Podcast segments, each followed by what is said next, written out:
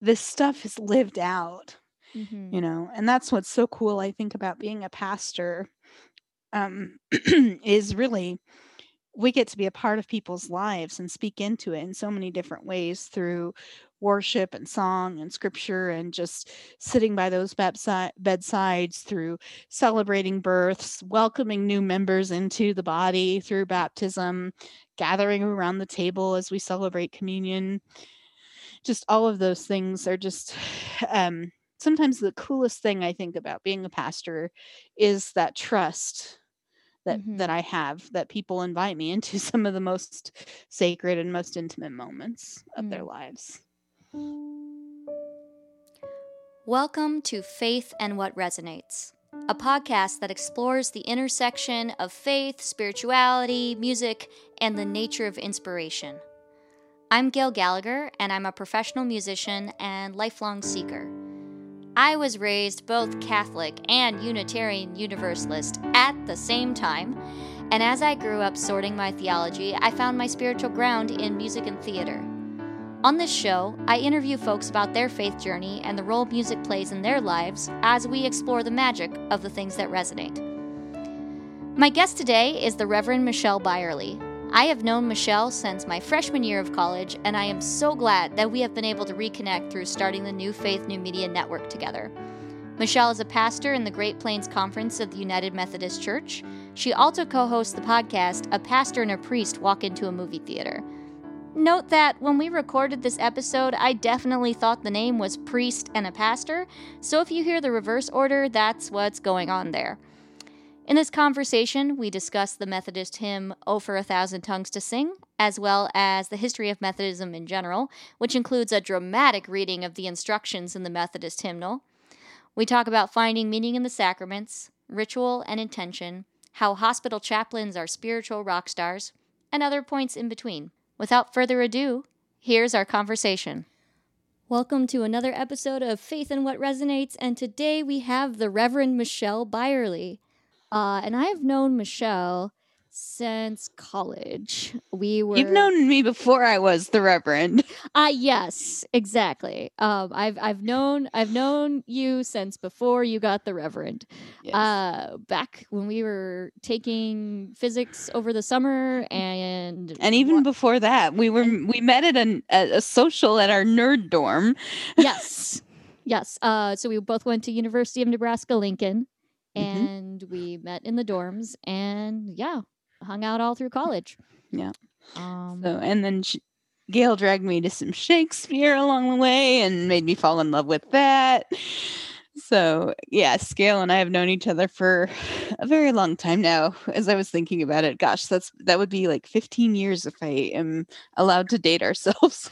yeah, no, absolutely. That was oh no. Yeah, 15 years. You're getting yeah, that's wild. Yeah. That's wild. Um so uh Michelle, go ahead and tell the audience a little bit about uh yourself and your faith background and what you do in the world. Yeah. So again, I'm Michelle Byerly. I serve as United Methodist pastor in the Great Plains Conference. Um, these views, of course, are my own in the midst of that. And uh, we cover, so in the Methodist Church, an annual conference. Um, one way of that it refers to is a geographical area, and I serve the Great Plains, and which is all of Kansas and all of Nebraska and I can be appointed to serve any church or churches within that geographical area. Right now, I'm in um, north central northwest Kansas, and soon I'll be moving back to Nebraska where I grew up. So it's kind of I'm looking forward to to that a little bit. Um, I grew up. I was a cradle United Methodist along the way, but um, no one else in my family had been in ministry um, I was always the one who in my family would be like, let's pray at dinner, or I I liked going to church. And I yes, I was a little weird like that. Sermons, eh, but for me, the music was always my favorite part of the service. And um, just learning about faith along the way, it was just kind of part of who I was. And then when I was in high school, my brother was diagnosed with cancer. And so he was going through treatment at the time. And we weren't able to stay in the church as much, but we definitely felt the support there. And, and our faith definitely was the glue that carried us through as a family along the way. And then when I went when I started at college, I knew that it was going to be important for me to take that responsibility for myself and so I got involved with the campus ministry that was there at the time. That was this ecumenical group of United Methodists, United Church of Christ, Did Disciples we go of to Christ. that together at some point? Um, I'm trying to remember if you came to that at some point or not. I, it's not coming to my mind, but it's not impossible that you would. I could see you doing something There, like that. there was some non-denominational group that met in the student union, and I remember singing like some like hip Hmm. Christian rock songs and hanging out. And I, Mm, I don't recall. We weren't Okay. that hip. okay, okay, okay. I was. I, it I'll was just say group. it that way. Yeah. so uh, I, we had all those kinds of things on campus. Mhm. We, you know, just all these different groups and the street screechers and the. Oh my goodness. Yes, I I would get in debates with the street preachers sometimes. Yeah. Um, that's, I eventually just learned to walk on by. So so that is and I and I talk about that because that is an important part of how I have come to faith and how I approach um, sharing my faith. Mhm. I think um I think that the best thing that we could do for my Christian faith is to to be open and say yes, I'm a Christian and then not be a jerk about it. You know, I mean, I'm just so frustrated by people who use Christianity for their own agenda or use it for harm. And I and. I that's for me that has been a big part of my getting into ministry. My understanding of God is very much a God of grace and love and who kind of binds the world together with this creative energy. And so that's why when you were describing what you're doing, I was so excited too because I think there is a huge creative element to Mhm. who God is and how God works. Um, and so for me, I I always wanted to be a part of sharing that with the world. And for me, growing up, the sacraments of baptism and communion were so important to me.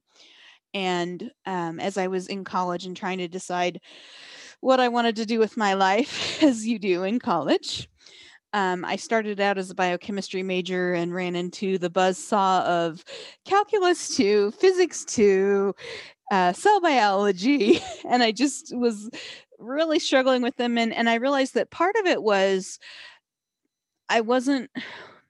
You know, I could get it, but I also, it was a matter of was I willing to spend the time and energy that it took to gain the level of proficiency at it. And for me, it was like, eh, not so much. And so I did some thinking and and switched. And I've always loved language and literature and movies and books, and so um, English was very much a fit for me.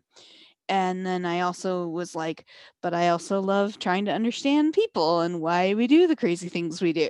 and so um, I did the double major in English and psychology and switched into that. And then I was still kind of, you know, what am I actually going to do? What does one do with the BA in English when you graduate? Mhm. um, and and I realized, you know, there was that there was just that still small voice that said, you know, ministry could be an option here. You know, and and for me, it was the the rational. There was that that piece of me but then there was that logical rational side too that was very much you know i enjoyed spending time in my campus ministry i enjoyed being part of that i enjoyed the sacraments and, and all of that and i was like if that's where i'm spending my time and enjoying and finding the energy then maybe this is something to pursue Hmm. and so I continued on that path and decided, okay, if I'm going to do this, seminary is the next step.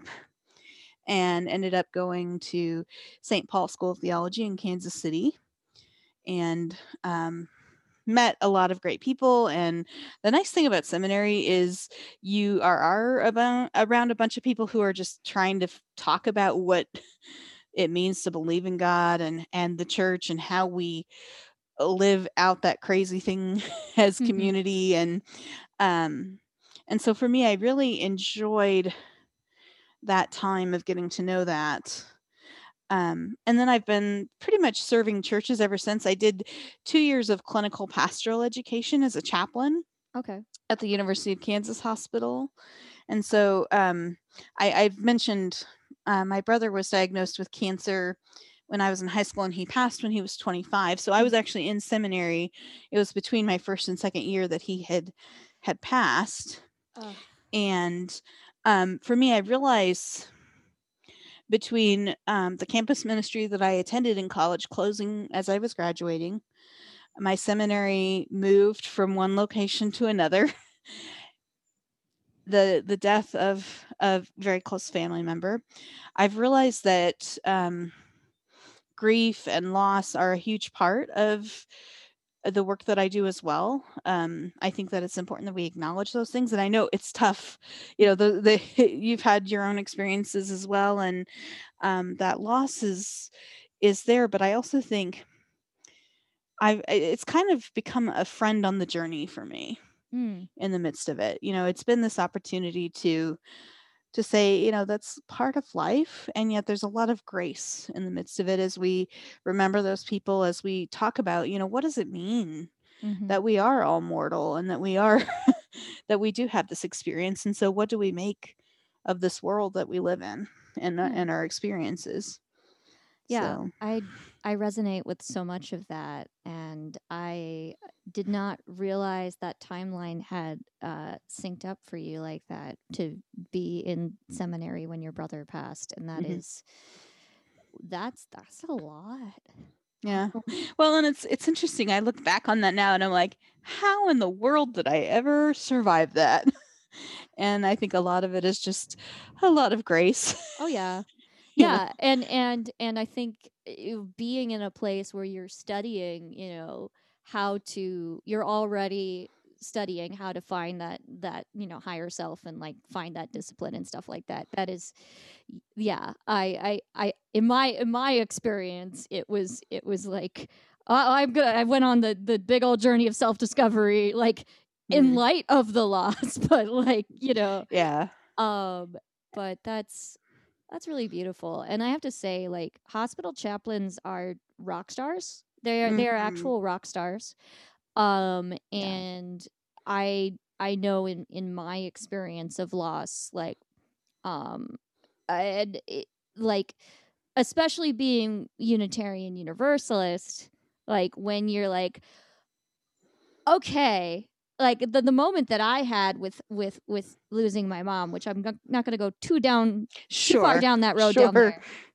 But the there was de- a definite moment of okay you can you can pray to the god of whatever name you want but you're going to call on all of them uh to you know to help you through this transition and like this realization of like okay it's all theoretical and you can play all these theology games in your head but when the rubber meets the road what Mhm. does that look like within yourself Yeah. um And part of the role of a chaplain too is how do I, from my perspective and whatever faith I bring, meet you where you are mhm. and whatever faith experience you bring, because those can be very different things. Um, right it's not like they're not going to have somebody on call for every single like Right. system Like I've I've attended to um, patients of of very different faiths. I won't share Mhm. specifics, but you know, definitely you have to be able to meet people where they're at. And so that's that's kind of the thing I enjoyed about chaplaincy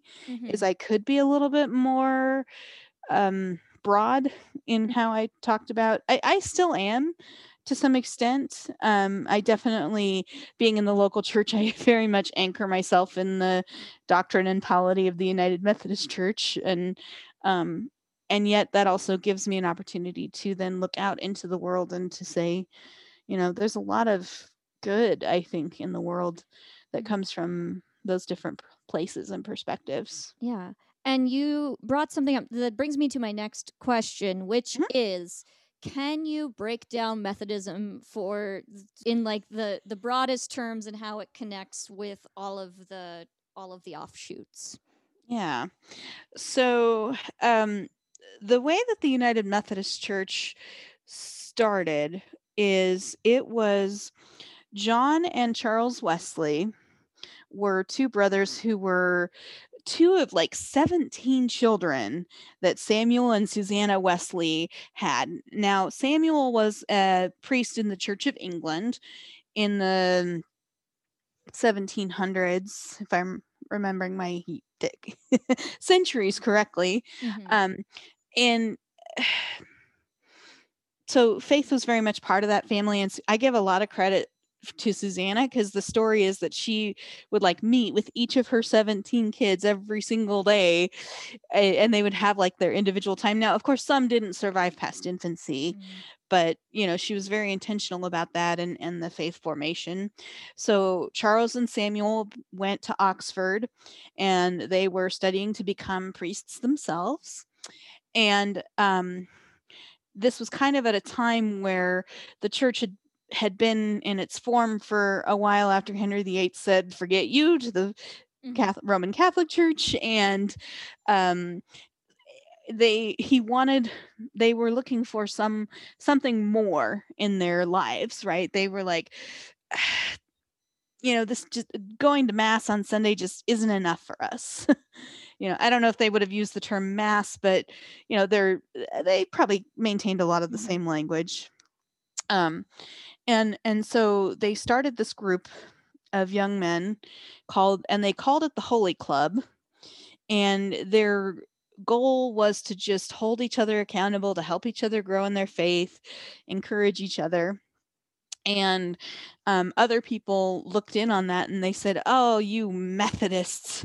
You have a method for everything and because they were they they had you know this very like stricture of here's how we're gonna do this here's how we're gonna grow in our lives and all of that and so that was kind of where we get the name methodist um, and then there's some story about john coming over to Georgia, what is today Georgia, and um, was not very successful because he had a run in with one of the ladies there who had some pretty high up power, and he liked her and and was trying to make um, trying to build connections with her and she didn't like that too much and so he refused her access to communion. That didn't go over very well and so he goes back home it, he he doesn't do so great. But when the American Revolution happens, the Methodist movement has already kind of started in America, in what would become America, the United States.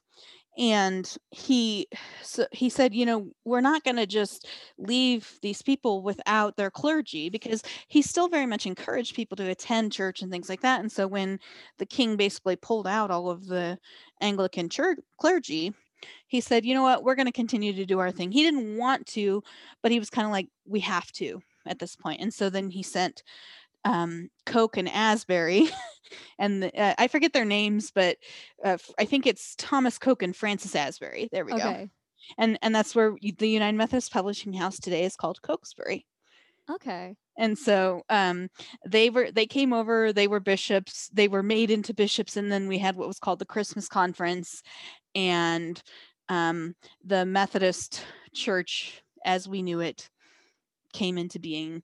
At the same time, you also had Philip Otterbein, um, who started what would later become the Evangelical United Brethren. Okay. The the theologically they were pretty much similar, and John and and Philip would sometimes be in communication.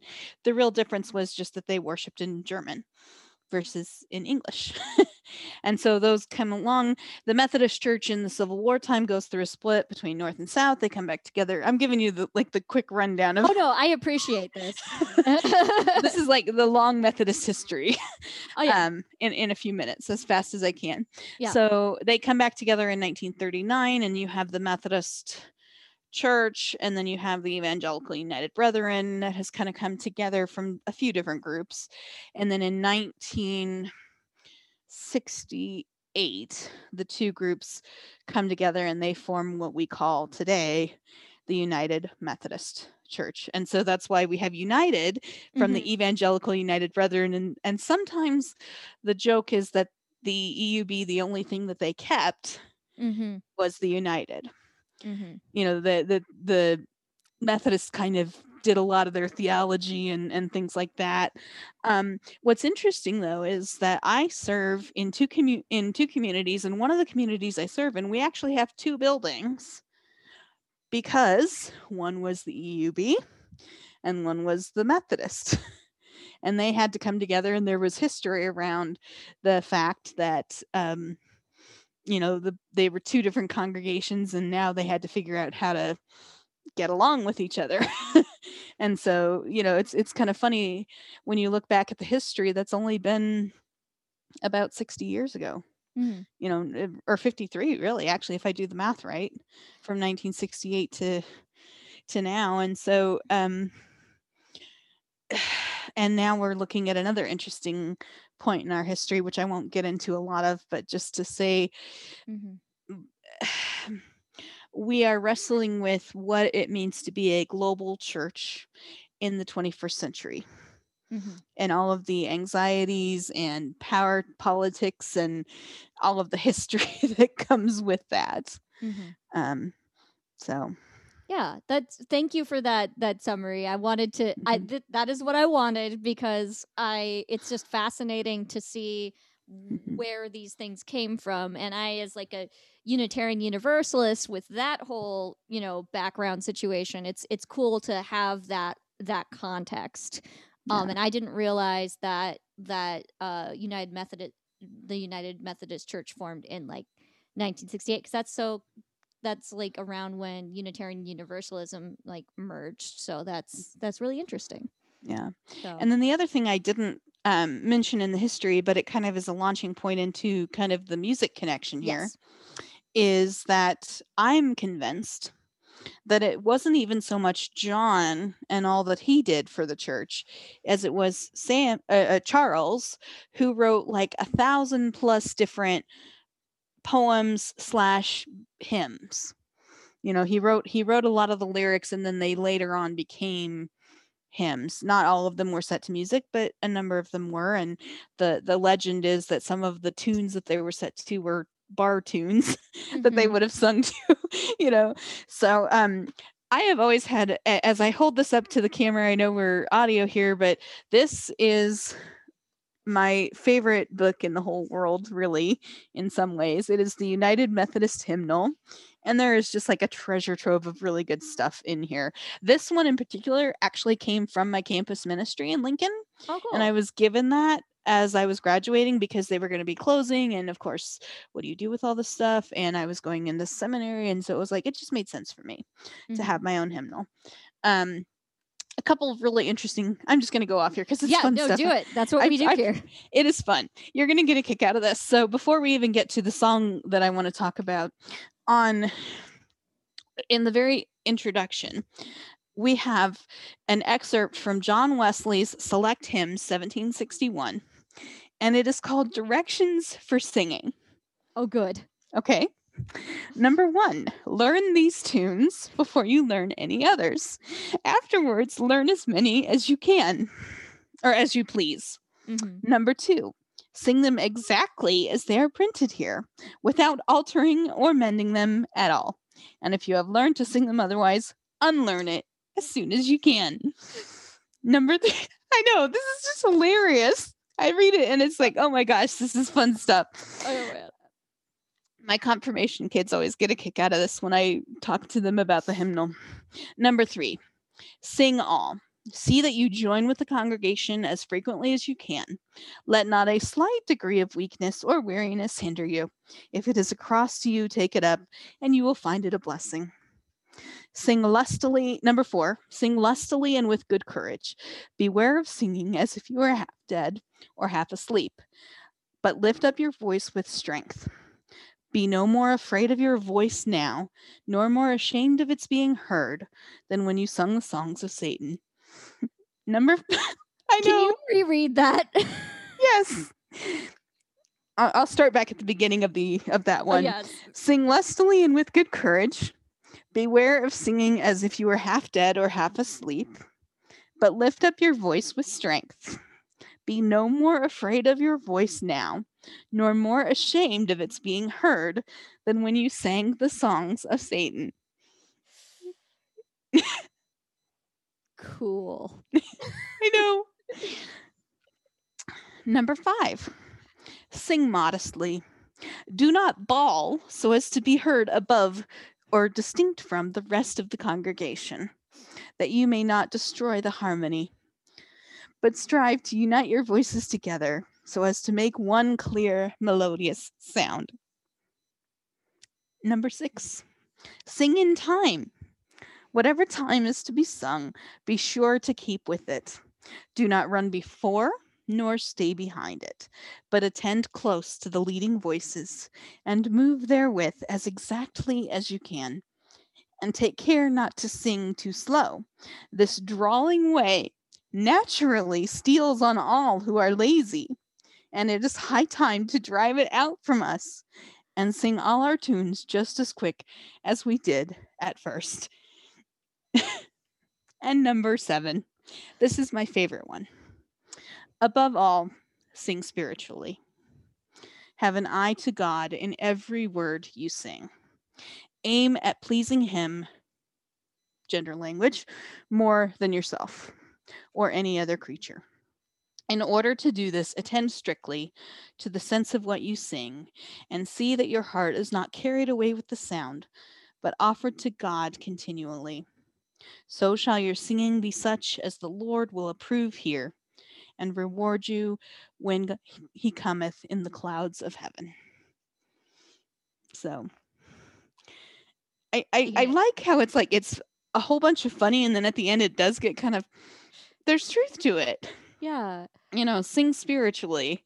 Um I've always loved music and and for me as I'm designing worship now that I serve in a local church, um I pay a lot of attention to what the lyrics are to a song and I try to pick songs that are going to connect with the message of what we're talking about with for the day. Um, and you know, you definitely do get those people who are like, "Well, I don't know this song." Mm-hmm. Try it. You Yeah. might learn it. Yeah, it's so it's so interesting the language of that because uh it is simultaneously like encouraging the group mind of like we let's all focus in and connect with each other and be present but then it's also uh there's a lot of crowd control happening there and there's a lot of like uh like don't be the church lady who sings really high pitch above everybody and yeah yeah um and and it, oh my goodness it reminds me of a a sermon that a previous minister gave um at my church about uh about the cultural implications of the two and the four and the one and the three and basically and it was and it was it was basically all about like rhythm and culture but it was also low key to get for us to get it together um when like singing this little light of mine because it like it the the songs that we sing from more um from from like spirituals and and african traditions like are going to have that that two and the four but marches and like stuff from the western tradition um has the one oh either one in the three or like a one two three four march beat which is why caucasian rhythm disorder is a thing I And like it. and that's my favorite fact um but but uh, one I of can the thing- believe it. yeah but one of Yeah. the the bits in there was some people are some people can are meant to hold the hymnal and i was just like there's so much shade happening here and it's also great um That's awesome. anyway i love that that thank you for sharing that breakdown um and i love hearing that um i i guess i did i hadn't thought of the the fact that so many of the the methodist hymns like were written by like the founders like that's wild Yeah. um And and again, I would say that was really the reason that the theology spread. Mm. You know, was that people naturally singing reaches a different part of your brain Mm. i think um it, it it connects in a different way like i could give up and give a 20 minute sermon and people will forget it like that Mhm. but you sing one song and if it's got enough of a rhythm and the words mean something it sticks Yeah. you know No, ab- absolutely. And I I think that even when, you know, you're uh, in in my experience like even like with the with the Catholic hymns, like I will still listen like the Catholic hymns still give me feelings. I'm not particularly Catholic anymore, Mhm, but there's a feeling of home that happens. mhm. Um is there a particular one for you or Oh, oh my goodness. Um, uh, I mean, you know, on Eagle's Wings has been Hmm. discussed on the internet that that is a that is a solid Catholic banger. That that was there was a whole meme about it. Yeah. Um, uh, and uh, here I am, Lord. That one's Mm. that one's That- classic. I so I have to admit when we were talking about songs, that was a close tie for me Oh, really? of of another one. Yeah. We have that in our hymnal too. Um, and they kind of pull that out like we used it at my seminary graduation, we used it at ordination services, you know, Mhm. all of those things because it really is about a call and answering one's call. Yeah, and I and I, that one really like that one speaks to me, and like I can and is like the easiest to to sort through all Mhm. the you know the the parts where I might differ. It's just like that that that connection of that song has really just Mhm. yeah. Um, there's um, I have a playlist of Catholic hymns on my that's on Spotify that I nice. that I will listen to sometimes, and Mhm. that's that's where I roll. Um, but I wanted to talk about the so the particular hymn you wanted to talk about uh, Mhm. was uh, "Oh for a Thousand Tongues to Sing." Yeah.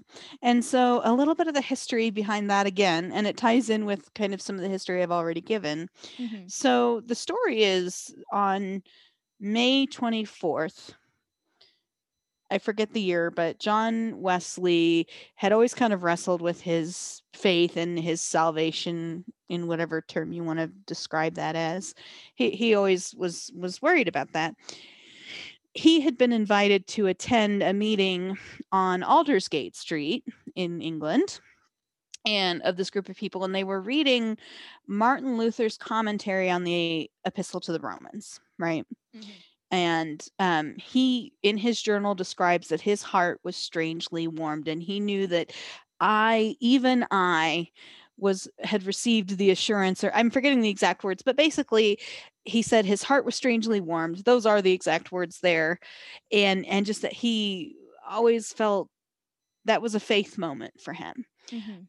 but the story that celeste told again because brother's got a brother Mhm. Charles Wesley had been there a few days previously and had had his own experience and he wrote this whole hymn um we today we call it oh for a thousand tongues to sing but um in the neck on the next page of the hymnal we have it's called glory to god and praise and love and there's a whole bunch more verses to it and that was his expression of his experience of assurance and faith and and the Holy Spirit, as it were. Mhm. Um, and I think it's funny that sometimes Pentecost happens on exactly the same day as Aldersgate Day, Mhm. you know. And so he wrote this whole hymn of like a whole bunch of verses about his experience and and how, you know, just this this sense of just outpouring of praise to God. You know, if, if, I kind of it kind of reminds me of like um you know, I regret that I only have what, but one life to give kind of thing. It, it kind of Mhm. has that spirit for me. Um, and and just some of the lyrics to it are really neat. But that hymn has always been at the it's always by tradition the first hymn of every United Methodist hymnal. Mhm. Um, or every Methodist before they became United Methodists. And it's been that way because that hymn is kind of like the foundation of, of our faith, you know, and so um it, it's just a really neat neat song and it's one for me the experience of it was i always liked singing it but then there's nothing like singing it when you're singing it at either our clergy gathering or at our annual conference, which is another way of referring to the term annual conference, where every year we get together and there's like a whole bunch of clergy and a whole bunch of representatives of all the local churches, and we have worship and we debate resolutions and we do the business together. And, you know, singing Oh for a Thousand Tongues with a thousand plus people, there's just something about that moment of singing it together. That's just really beautiful. Hmm. And so for me i just think of that connection and um yeah. That's wow. I did not okay so so this this hymn has its own like its own like holiday basically? Sort of. I mean the hol- the hymn itself doesn't so much but like the we we go off of john wesley's experience because he wrote it down in his journal and john wesley kind of gets all the credit mm-hmm. um and and so we call it Aldersgate Day, and that's May 24th every uh-huh. year, and it just remembers that that was kind of that experience of his heart being strangely warmed. Nice. Um, and this hymn kind of is uh, uh Charles's own experience of that as well. Yeah. So. yeah, there's there's something super cool about what what I think is super powerful about that. It too is that it is a description of what inspiration feels like viscerally mm-hmm. in this way that is accessible, mm-hmm. which I don't know if that always happens when we're getting in the weeds about theology and what mm-hmm. we're supposed to believe. And I think that's super important and super cool. Yeah. So it's it's easy to get in our head and theoretical. I'm I'm very much the like you said earlier the rubber's mm-hmm. got to meet the road the, the mm-hmm. you have this this stuff is lived out mm-hmm. you know and that's what's so cool i think about being a pastor um is really we get to be a part of people's lives and speak into it in so many different ways through worship and song and scripture and just sitting by those bedsides through celebrating births, welcoming new members into the body through baptism, gathering around the table as we celebrate communion. Just all of those things are just um, sometimes the coolest thing I think about being a pastor is that trust that mm-hmm. that I have that people invite me into some of the most sacred and most intimate moments of mm. their lives. Yeah. So. Um yeah, that's and and it's so important to like those moments of of of presence and community is really like I think what it's what it's all about and you know and like that's part of why we engage with the church mm-hmm. is well, to have and that and right now we're into a real debate about that and what mm. that's going to look like, given the fact that we've now gone a year plus of having church online or in parking lots or in different ways that we've tried to navigate. And now we have to ask ourselves, what will it look like? Mm-hmm. You know?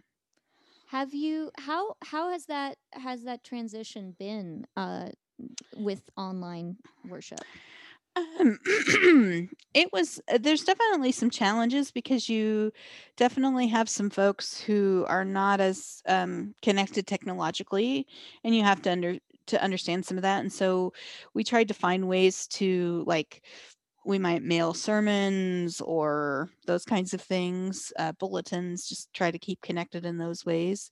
Um, and then, you know, I got pretty used to being on the camera for Facebook Live mm-hmm. for leading, for doing services that way.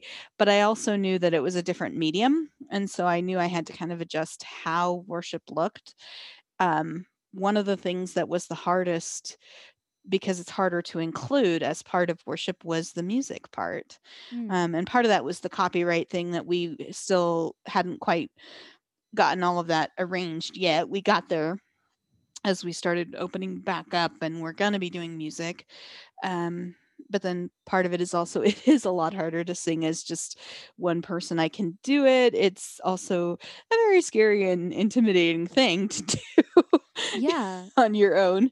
So and that's and that's something i've experienced with with my so we do like zoom worship where mhm. um i miss uh I like I'll I'll be singing alone at home and like I keep trying to find ways to make the um make it make the ritual happen like Mm. i'm still like standing up when i need to stand up and I'm like, no that's legitimate. I mean like that's i try to encourage people to do that. You know when we were when we were still gathering from our homes i would try to say something like you know close out all the other tabs on your browsers make a space and a time you know set the i think intentionality is something that is really hard but really critical mhm. in this past year where some of those boundaries that we used to create have kind of gotten shredded apart um yeah like i'm the sort of person who it's like i'll turn off my phone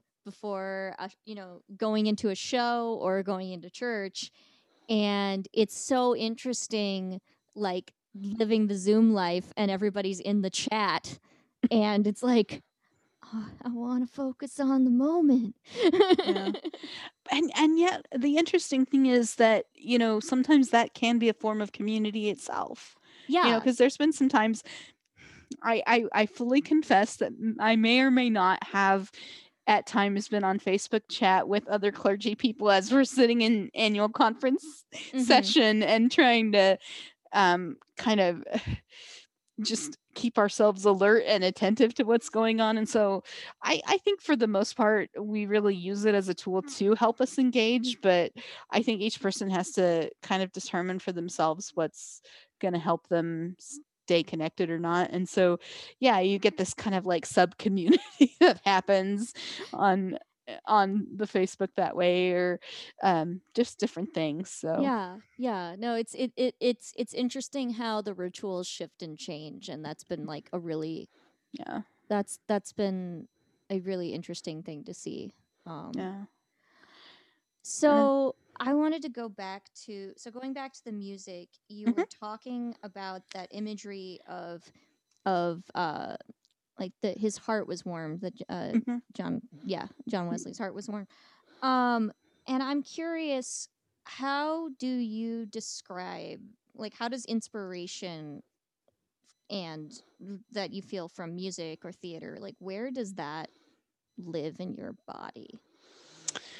Um, I would probably say it lives in my heart as well. Um, I think I also think of like the in the air. You know, I think there's just kind of this. It's not a buzz, but like just this warm feeling in the air that we have, like when when there's a bunch of people together. Um, I'm I'm one of those people who's pretty empathic, and so I can kind of get a feel for the mood of a room. And Mhm. so, you know, it's just there is something about feeling that next to you you have other people who are singing um and and all of that and so that that's kind of where it lives for me the other way that i experience inspiration is kind of like i talked about with my own call story of that i i think of it like that still small voice in the back of my head and it still sounds like my voice but it's also there's something about it that it's like if i trust that god has created me to be who i am and I live into that fully, then I am answering what God is calling me to do. You know, and Yeah. so, um, and that was a lot of when I was going through that process in college. I was like, okay, what am I good at? What am what do I enjoy doing? Where do I spend my time? Just naturally, because I trust that the Spirit is working in that. You know, Yeah, and I like that you.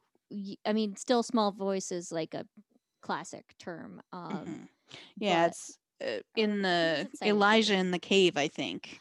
Oh, okay. That yeah you know it there's the big rushing wind and after that there was the fire and and all of this and then but god was not in those things yes. instead god was in the still small voice and and that's i think also an underrated part of worship and it's a lot harder when you're doing it online to ha- we call it dead space in radio mm-hmm. or or sound you know we we we don't like that so much but i i am a huge fan of creating opportunities for silence And so I didn't struggle nearly as much with the pandemic, I think, as some people have mm-hmm. in that regard, because I'm I'm very strongly introverted. It's just who I am. Which doesn't mean I don't like people. I absolutely do. It just means that by the time I'm done being around a bunch of them, I'm kind of drained and I'm going to have to put my feet up and cuddle under a nice warm blanket and watch something fun. Yeah. So, yeah. And I, oh man. Well, I have discovered that I am actually an introvert, despite the mm. fact that I enjoy talking. This pandemic yeah. has taught me that I'm an introvert. yeah. Um, and uh, it has really helped me find that that still sm- still small voice place as well. So I agree with that, and I think that is that is such an important thing to figure out because there's a lot of there can be a lot of thoughts swirling in your head. So figuring out yes. what is the what is the wise voice mm. is like its own journey. I definitely attribute that to to something that one goes through in your 20s which i say with all the wisdom of a 33 year old but right but but it's it's a constant journey and and figuring mm-hmm. out how to go back to that is so important and and just makes me think of um there's a, a teresa of i think it's teresa of avila mm-hmm. uh so you can probably fact check me on this but uh but i think it's teresa of avila said uh talked about the the idea that your soul is like this mansion with many rooms. yeah the interior castle interior castle there it is yeah. yeah. she talked about like seven different mansions inside and i you know i've started to read that and i need to go back and do it because i i do like her a lot um mm-hmm. i i resonate with a lot of the there are women theologians throughout history Surprise! Surprise! Now you know, listeners. Now you know. Yeah, um, Teresa of Avila is one of the. Um, I I went through a phase sometime in college where I just started collecting books about uh about different mystics. So I have like Julian and Hild Julian mm-hmm. Norwich, Hildegard von Bingen. Yeah. Uh, I did my senior capstone on women's rhetoric on Julian of Norwich because I did the women's rhetoric class and uh-huh. um, I did my research on on Julian, and then I actually my my contribution project was preaching for mm-hmm. Cornerstone. you know, you know, hello women preaching kind of a radical thing in itself. So uh, yeah. uh, and and and I will say in the Methodist movement we have had our mixed history there as well. John Wesley actually had a number of women who served as um, preachers and exhorters and all these different roles. Um, you know over time there was a time where women weren't really allowed and and then finally that was part of the process again and so we we've kind of 1956 I think is when that happened as mm-hmm. part of the Methodist Church um there are still congregations that struggle with that and um I, personally I think they're missing out on half of the divine it, absolutely and i think that the at least what I've read from these different mystics is they are so good at tapping into the imagery and the poetry and the in the visceralness of theology which is so important in getting us back into our our you know bodies and finding that finding that truth. Because you can't um there i think this is a richard rohr quote um but Richard Rohr said that an epiphany is just embodying something you already know. Mm. I like that. Yeah, I and like I th- that.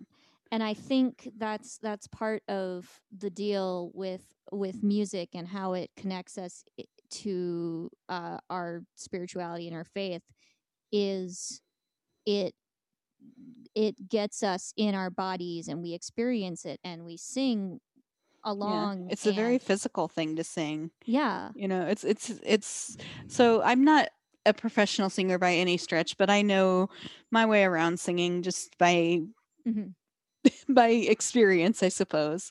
And and yeah, it's um, just knowing where to breathe from how to hold just all those things and i and i'm not perfect like i said i'm not professional by any stretch but it is as you say that i'm like yeah it's a very embodied thing to sing.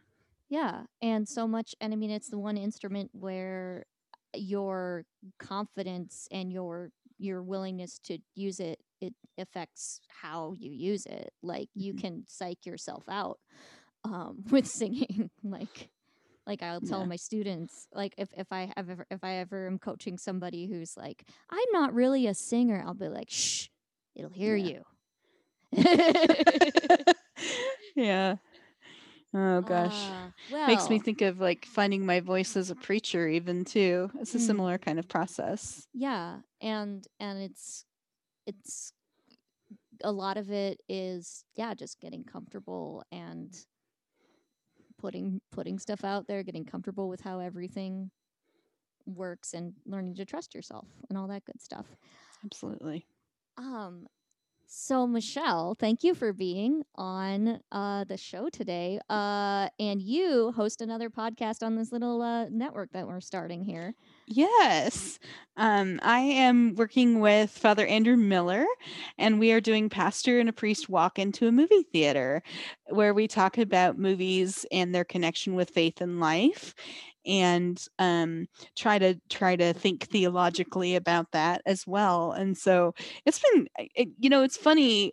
I, I thought of that idea, and then it kind of spiraled into this network, and I was like, how in the world did this happen? but I just had this crazy idea and it's kind of blossomed from here. But it's also really exciting because I think what I see in this is God is at work in so many ways in our lives. And the more mm-hmm. ways that we can name that and point to that, I think that's an opportunity to resonate with people. And so we're looking at so far we've done we've recorded for Moana, Sister Act, um, we'll be doing True Grit. We've done the day after, and and so there's different. Um, you know, we're not just going after like the cliche like God's not dead kind of movies. We're actually going for like movies that you normally see that have life faith themes to them. And so we're having a lot of fun with that. And I am so glad to be a part of that. And I'm so glad that you have given me a chance to be here with you today. I love this conversation. so Yeah, this is great conversation. Um, yeah, and I'm so excited to start this network. Um, yeah, I so I was brought into it uh out of a Facebook post, which like this was you know definitely one of those those universe moments. I feel like I feel like when people of faith have magical synchronicity moments, there's like some sort of bonus credit that you get. like yeah.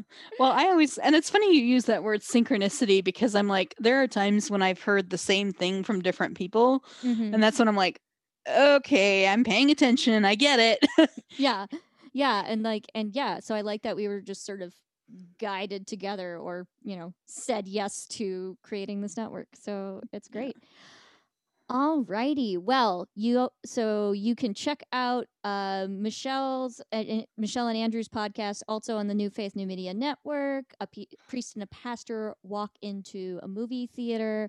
Um and are there any other ways you want people to connect with you Well, we're working on setting up our all of our socials, and so um, Facebook is kind of the first place that I know of, and I know that we're working on more. So um, stay tuned as we get started. I think we're going to be setting up Patreon and all of yeah, those we, things. we, So we've we've set up so we've set up those things, and the links to those things will be in the show no- notes, so you can connect with us uh, through all of the New Faith New Media channels, and also join the discussion on our Facebook group. Awesome. Well, thank you, Michelle. oh, you're so welcome. Thank you, Gail. Thank you for listening to Faith and What Resonates. The theme music for the show is My Journey, My Song, the first song that I wrote back when I was 19. The song has an epic backstory, and I'll tell you about it in a future episode. Faith and What Resonates is part of the New Faith New Media Network. You can find out more about what we do by checking out our Facebook page. You can also discuss this and other episodes in our Facebook group. That's also where you can connect with Michelle and find out where to listen to her show, A Pastor and a Priest Walk into a Movie Theater.